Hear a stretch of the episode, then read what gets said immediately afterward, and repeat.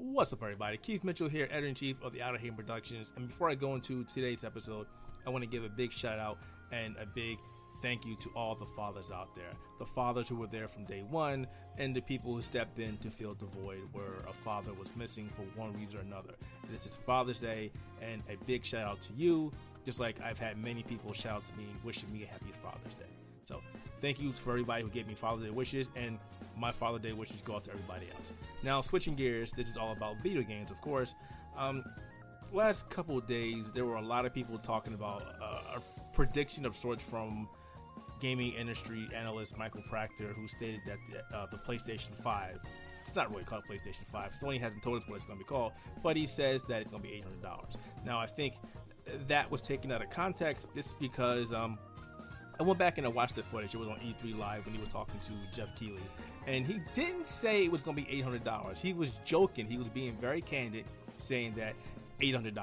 He then goes back and says, you know, I would hope they wouldn't sell this thing at $600 because you know the PlayStation 3 when it came out it launched at 599 and it was very abysmal for Sony. It, it didn't sell well. The launch was terrible. They didn't have a lot of games. PlayStation 3 launch will go down as one of the worst launches in gaming history. Worse than SNK's Neo Geo, worse than the Atari Jaguar. It was just bad. It was really bad. And this is Sony. This is Sony who has caught up to Microsoft at the end of the PlayStation 3, Xbox 360 era, surpassed Microsoft in many ways during the PlayStation 4 and Xbox One era, and now they're looking at both the Xbox and also PC gaming and saying, hey, you know, we can't rest, we need to keep going. So I don't think Sony's going to come out and say PlayStation 5 or whatever they call this new system it's going to be $5.99 or even $6.99. I'm calling it. I'm saying it's going to be $500. Just like I think Microsoft is going to launch their Xbox Scarlett or whatever they're going to call it when it launches. $4.99 at the most $5.99. I'm sorry, $5.50. If you sell a console at $600, it's not going to sell. And anybody who knows anything in the gaming industry knows that when you sell a console, at least now, you have to bite the bullet. You have to lose some money on that one. Consoles don't bring in the money. The games bring in the money. So I'm pretty sure that both Microsoft and Sony are going to sell their consoles at $500. Obviously, I don't have a crystal ball here. I'm going off of trends. I'm going off of uh, past history, and I think that $500 is going to be the sweet spot. Yeah, there's a lot of great technology in both these new upcoming consoles, but to get them into our homes, to get mommy and daddy to buy them on Christmas, to get uh, the struggling gamer who wants this brand new console for the people who want bleeding edge and to buy multiple consoles because there are people like that. $500 is definitely the sweet spot. So I kind of agree with uh, Michael Pachter this time, and we don't always see eye to eye. We don't know each other, obviously, but we don't always see eye to eye. He makes some really off the wall predictions at time to time, but I do think that Sony and Microsoft would be crazy to sell their next generation consoles at $600.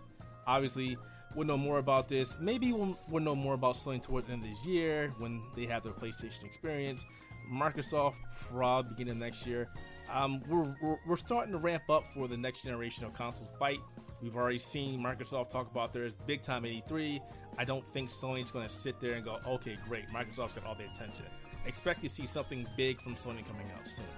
Okay, that said, uh, let's switch our gears to Stadia, Google Stadia. So a couple weeks ago, they had their Google Stadia Direct or Google Stadia Connect, excuse me, and I watched it with my teammates here at the Outer Haven, and honestly, I'm I'm a bit disappointed of what they showed us because out of two games that were exclusive to that platform, nothing else was worthwhile. Pretty much everything that's coming to the Google Stadia is available on the PlayStation 4, Xbox One, and or PC, which is not good if you're launching this new system, well, this new service that many people are already very apprehensive about, everybody's saying that this is not going to go well, it's not going to do well, it's not going to sell well, well, then you should probably show us something that makes us want to go and buy the console. Now, that said, I did go ahead and pre-purchase the Google Stadia Founders Edition just because a I want to get a hands-on with it because I know Google's not going to send us a, a, kit to play play with. Um, I want access to the controller. I want access to everything. So when it comes out day one, we can play with it here at Outer Haven do some testing of our own, some benchmarking of our own, compare it to the Xbox One, PlayStation 4, and PC, and go from there. So obviously, if we're a gaming outlet and we're talking about game, we gotta have access to all the gaming stuff. That said, for the casual gamer and hardcore gamer, Google didn't really show us anything that was really worthwhile, and that's really discouraging. I was hoping they'd come out and say, hey, Google Stadia this, we got brand new games here, something you can only do here, and they totally didn't do it, which is bad because you've got Microsoft's Project xCloud, I keep screwing that name up, that is really gunning for them. And Microsoft is not scared. Microsoft is saying, we got this. They've got access to the biggest cloud infrastructure in the world with Azure. And no, Google does not dwarf Azure. I've seen a lot of people say this, and that is not true. Microsoft has been rolling out data centers and regions in Azure on a monthly, bi monthly basis. You have to check that out. They're growing exponentially. When it comes to the big three in cloud infrastructure, it's Azure, AWS, then Google. There's a reason Sony is going to Azure. There's a lot of reasons why a lot of people are now starting to migrate to Azure because it's big. That said, we're not here to talk about IT because I do that every day from Monday to Friday. I don't want to talk about that right now. Let's get back to Stadia. So, um, I've said it before. I've said it in my articles. I will not downplay Google Stadia. I want to see what it's capable about capable of. Um, but I think the direct, well, the, the Connect was not a very good conference. They needed to show people on stage playing that game, any game. They needed to show us the latency, the lag delay. They needed to show us how easy it is to start a game from from start to finish, um, showing us why we want this system. And again, they did nothing of the sort. So they got a very big uphill battle not just with Microsoft's Project xCloud, but also with conventional consoles. And they said that this is just something that's not something that they can just, oh, it's not a box, it's everywhere. Okay, great. You, have a great sales pitch, fantastic. Your problem is you need to market it to people, and you're not doing a great job. One, you need a good, decent internet connection, which is problematic in all of the United States of America. Two, the games aren't very appealing outside of the ones that we have. Your two exclusives are not very appealing. You need to show us more. Three, you have not shown us a side by side comparison with conventional gaming. Yeah, sure, your big pitch is convenience. Who wants to go on a trip or E3 or PAX or wherever and pack up their Xbox and their PlayStation? I know I hate doing that stuff, but Google Stadia be like, oh hey, you can just take this dongle with you and hook up. Great. But if the if the latency is terrible, if it's depending on my internet connection, we all know how hotel Wi-Fi is, it's terrible, then Google Stadia is useless for me. So I'm really hoping that people aren't discounting Stadia too much, but at the same time, you look at it at the big picture, at the high level, Google's got a lot of worrying to think about. They've got a lot of things in their end. I don't think they've thought too well about or thought about all the scenarios. Either way, Google Stadia, as I said before, has a very big, very large uphill battle. Speaking of Google Stadia, there was a story that came out the other day, and we also reported on that one. It came from PC Gamer that noticed that Bungie updated their Destiny 2 FAQ stating that Google Stadia will not have crossplay. Okay, okay. Everybody saw that story and took that story and ran with it. But the problem was they saw the story, they didn't use common sense, and they just started spreading doomsday, apocalyptic, it's the end of the world for Destiny 2 on Google Stadia. Now, it may be, but here's the thing.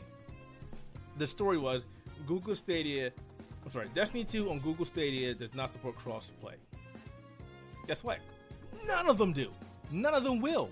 Bungie has stated they wanted to get crossplay into Destiny 2, yes, but right now they're only working on cross save. So if I play on Xbox One, I can pick up my game and play it on PlayStation 4, or my game save will be available on the PC, or it'll be available on Google on the Google Stadia.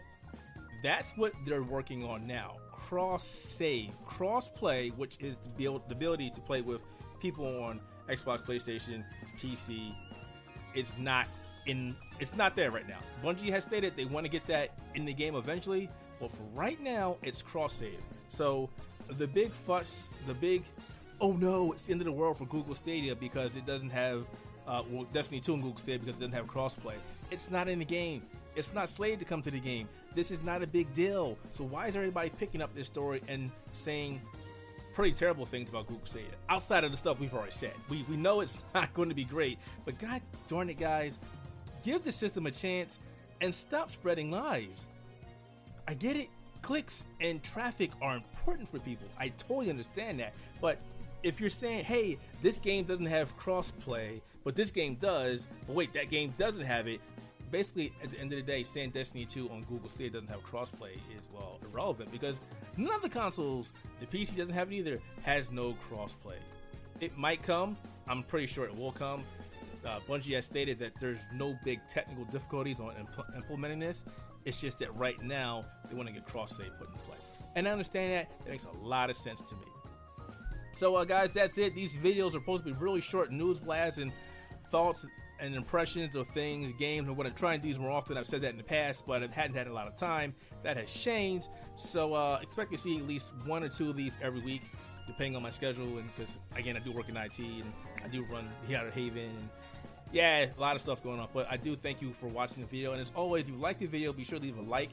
Please leave a comment below because I want to talk about the things that are important to you and me as far as gaming PC, console, mobile, and VR, which I'm starting to get into. I, I picked up the uh, Oculus Rift S, which is right behind me. You can't see it because my big head, but I haven't hooked it up yet, but I will soon. And I also invested in the PlayStation VR that I've been playing a lot of. Man, that is a lot of fun. Blood and Truth is amazingly good. Has a couple has a couple bugs, but it is so much fun. And um, Astrobot, oh my god! Give us an Astrobot with Mario, and I'm done. I'm done. Game of the year. It'll, that'll be the game of the year. But for right now, I'm really enjoying Astrobot. So again, guys, again, I think gals, again, everybody everybody's watching the video. Thank you for watching. Again, happy Father's Day. Like, comment, and maybe subscribe to the channel. Thanks for watching, and I'll see you guys and gals and everybody else watching next time. Take it easy.